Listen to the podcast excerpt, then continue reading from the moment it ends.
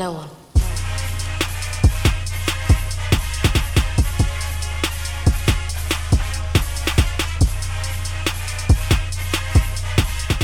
Hello, Gator Nation, and welcome into the latest edition of Locked On Gators, your team every day. I'm your host, Zach Abolverdi, staff writer for the Lake City Reporter. What's up, Florida fans? Welcome into the latest edition of Locked On Gators. On today's show, we will break down Florida's 2020 class give some grades at each position, and at the end, we will talk about some of the remaining needs that UF has. And I'll be joined by Coach Jay back on Locked On Gators once again to give his perspective on recruiting. This will be the final Locked On Gators episode before the bowl game. I'll be off next week for Christmas break, and then in Miami the following week for the Orange Bowl. So we will be back again after that. Here was my conversation with Coach Jay on Friday as we break down Florida's 2020 class. We now welcome back Coach Jay into Locked On Gators. First time he came on here, he set social media on fire with his comments about Gervon Dexter and the stats for his senior season. And now he's back to break down Florida's 2020 class. To this point, just the early signees, still about six weeks to go before this group is finalized. But Coach Jay, welcome back into the show, man. How's it going? And thanks for joining us again. Everything's good, man. Thanks for having me back on. Absolutely, man. Just ready to uh, kind of get your perspective on the guys that put pen to paper with the Gators on Wednesday. We'll start, as we always do, with the quarterback position. Anthony Richardson, a big signee for the Gators, right in the hometown of Gainesville, Florida. And he is already one of three guys that is at UF participating in bowl practices. What do you think about the addition of him? He'll be going through a spring practice. Richardson is going to be a real solid quarterback. I think he's going to need some time to develop, but he's going to get the time to develop. I think he got the perfect mentors to have, and Kyle Trask and Emory. And the game is real similar to Emory. He's not as polished at this point as Emory, but he's a really good quarterback. I really look forward to what he can do during the spring, even though he may get in and mess up a lot, but you can kind of see where he is. My biggest question mark is to see kind of where his passing is at. I think from an athletic standpoint and just where he is physically, you really know what he can bring to the table as a dual threat. And he shows that on film. I want to see how he handles kind of what they put on him in, in terms of the passing game and where his accuracy is at, kind of how the ball comes out. That's something that he's worked on over the past year. But I, I think that this is a I'll give the grade a B plus. He's a top 200 prospect, the nation's number five dual threat quarterback, according to the 24/7 Sports Composite. I think he has a chance to maybe be better than his ranking by the time all is said and done in his college career. Because, like you said, he's not only getting coached by a quarterback guru, but he's in a perfect scheme for his skill set. So, definitely got the type of quarterback signing that they needed in this class. I, I agree with you on that. I think he's also a B plus. And then obviously, Jay, the position that everybody has caused a stir about in this cycle, and that's the running back spot. We can't really give it a grade at this point because they don't have one yet. They still have time to go get a commit. So I'm going to give it an I and incomplete as Greg Knox and this coaching staff have to figure out what they're going to do at this spot. What is your take on how this has all gone down in this cycle and you know, two years in a row where they had a five star running back in the state of Florida, and Greg Knox and the staff have not been able to land them. But he still did get Nay'Quan Wright last year, who I know you really like. And if they can go get a guy like Gibbs, uh, who is scheduled to take an official visit in January, I still think that you could salvage this class and get a really good running back. I agree. I talked to a coach a year ago about Nay'Quan, and they say he wasn't as good as Dalvin, but a little bit better than James. I felt like that was huge.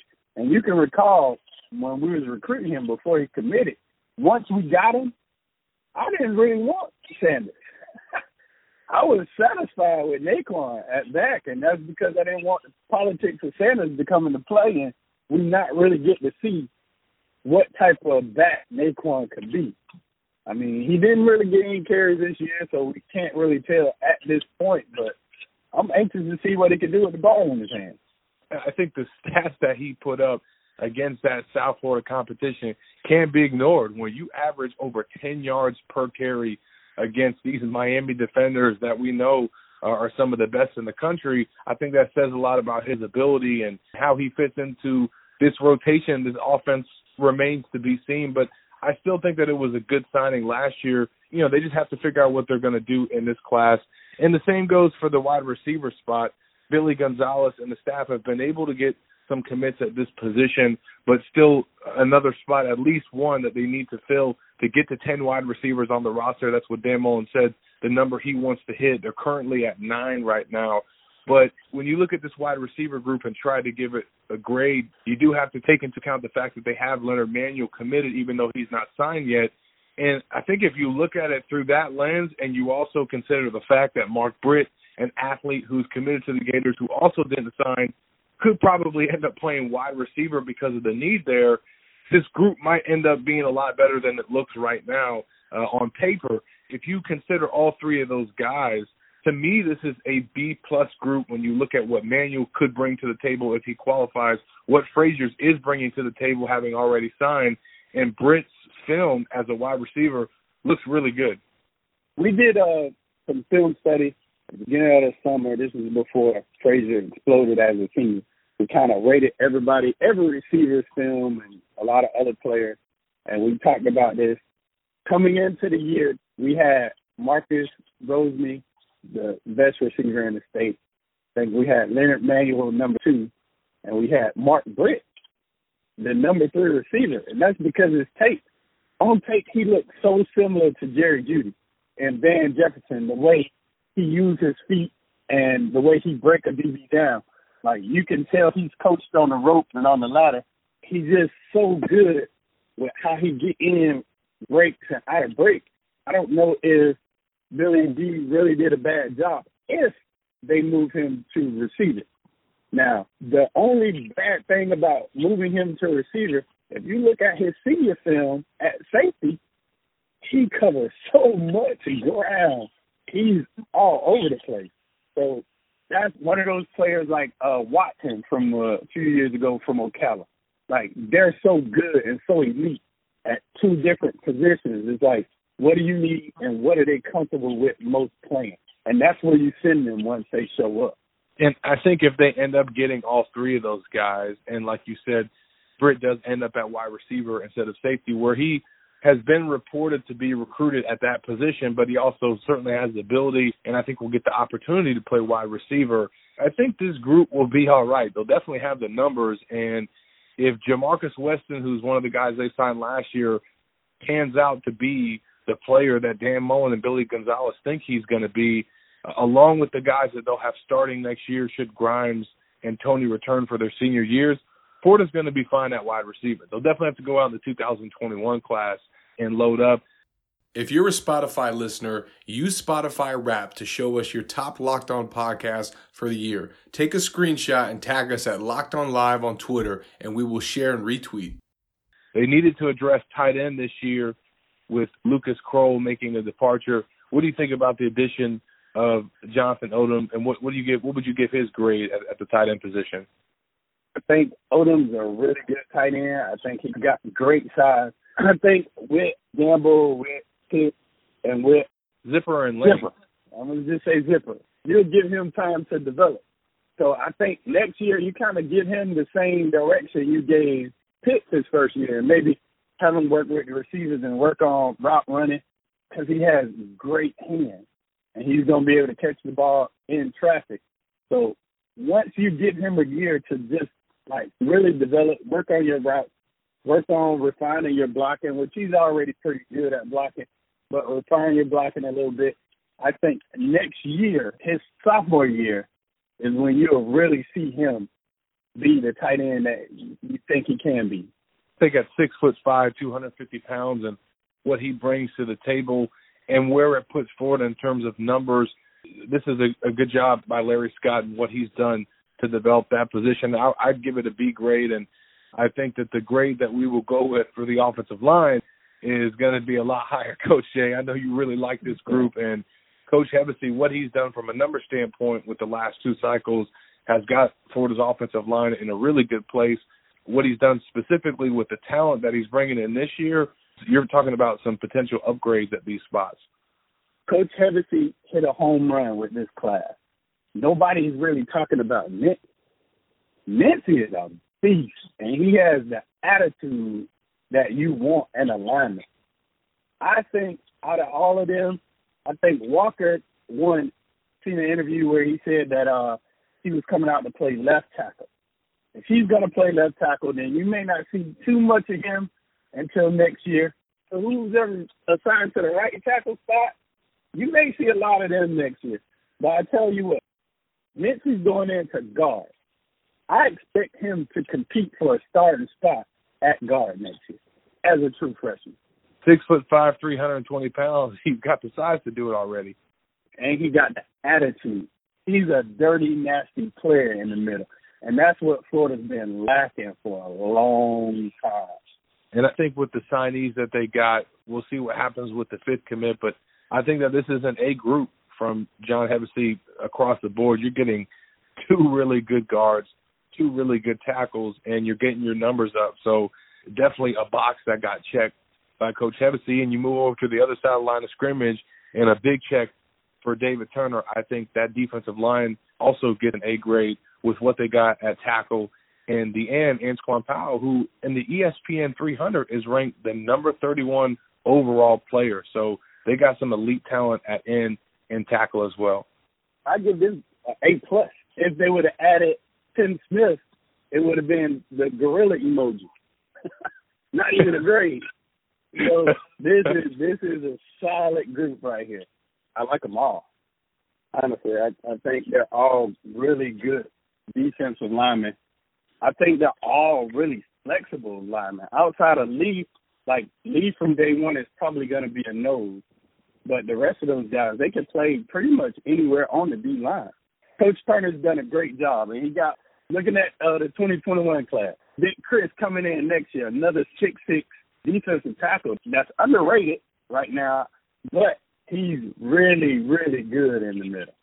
They were able to flip Tim Smith from Alabama. This class would have just been insane on paper, but still a really, really good job by David Turner. And you saw Dan Mullen on Wednesday touting the fact that they made a coaching change and he feels like they're recruiting better now at the defensive line because of him moving to the linebacker spot. Only one signee, but I think we're both going to go with an A grade because of the prospect that they signed and the need at position, numbers wise. Wasn't a big need if you sign the linebacker this year, you need a linebacker who can really cover, and that's what they got. A really good linebacker who can cover. And then Derek Wingo, you're also getting a guy who was the Gatorade Player of the Year in the state of Florida, and also just what he brings to the table from a leadership standpoint, maturity, football IQ. He's a guy that can play all the linebacker positions. He has the ability to kind of be one of those leaders of your defense and and maybe a type of alpha dog player. I, I think to add that type of guy to your locker room, specifically at the linebacker position. A job well done by Christian Robinson. Final position, Coach Jay. The Gators loaded up at defensive back in terms of numbers. Some guys, especially at safety, that we really like. But what's your overall assessment of this class and the corners that are coming in? Got some guys that are highly rated, but also some that either haven't played a lot because they've been injured or been playing other positions. This group I give the lowest grade. Honestly, I feel like we're kind of stuck out here. And the reason why I say that is because this year we're not in the playoffs because of DB play. So I feel yeah. like you had to go out and you had to hit a home run there. Might have been looking for the type of class that they had along the defensive line and along the offensive line. I do really like Ethan Pouncey. Rogers is a guy that brings a lot of athleticism and he he's a quarterback, so Sometimes that's a great quality that you look for in a DB. Abraham is coming off the injury, but he's a guy that they really like. But I think the signees at safety, Tre'Vez Johnson in particular, there's a lot to like about him. Dan Mullen actually singled him out as the sleeper in this class. You're from the Jacksonville area, so you're you're very familiar with him. Chavez is one of those sleepers, another one of those underrated guys. I think late he got an offer from Clemson, which is saying a lot also. But Chavez is a thumper. Like he'll come up and he'll knock the snot out of you. And I don't think we got a safety on the roster right now that is similar to him as far as games go. last but not least, they got a punter. They went out to Australia and signed Crawshaw. So for everybody that's saying that Greg Knox didn't land anybody in this class, he did get somebody at special uh-huh. teams. So now he's got to go out and get a running back. Coach Jay, as you look at these final few spots that they have to fill, what positions do you feel like need to be addressed the most? And is there any guys, maybe one or two guys that you would like to see them land? Williams is the number one priority to me. Former Oregon commit, the safety. You get Williams, you move Britt to receiver, and then I wouldn't even worry about getting another receiver. You could probably try to squeeze in another lineman and get Gibbs at running back. I would commit all my resources to getting Gibbs, the running back commit for Georgia Tech. He's a really good running back. I think one game he had close to 700 yards, if not over 700 yards in a game. That's saying a lot. This is a South Georgia kid. It's not a, a kid from Iowa somewhere playing eight man football. So yeah, that, that that that that's saying a lot.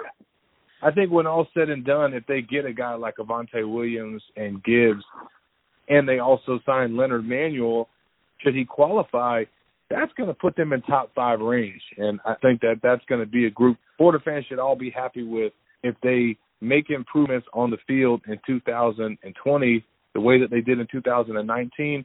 That should push the recruiting class maybe even higher for 2021. I appreciate Coach Jay for his time and perspective and joining me once again. And that'll do it for the latest edition of Locked On Gators as we broke down Florida's 2020 class with the early signees and gave out some grades. I hope everyone has a happy holidays, enjoy some time with family, and I'll talk to you guys after the bowl game. Thanks to everybody who has listened this season and happy new year to you all. If you're looking for a last minute fun sports gift for the holidays, go to breakingt.com slash locked on. Breaking T makes sports t-shirts around teams' passion moments. Great for all fans. Go to breakingt.com slash locked on and then feel free to search the site for great shirts and fun sports gifts.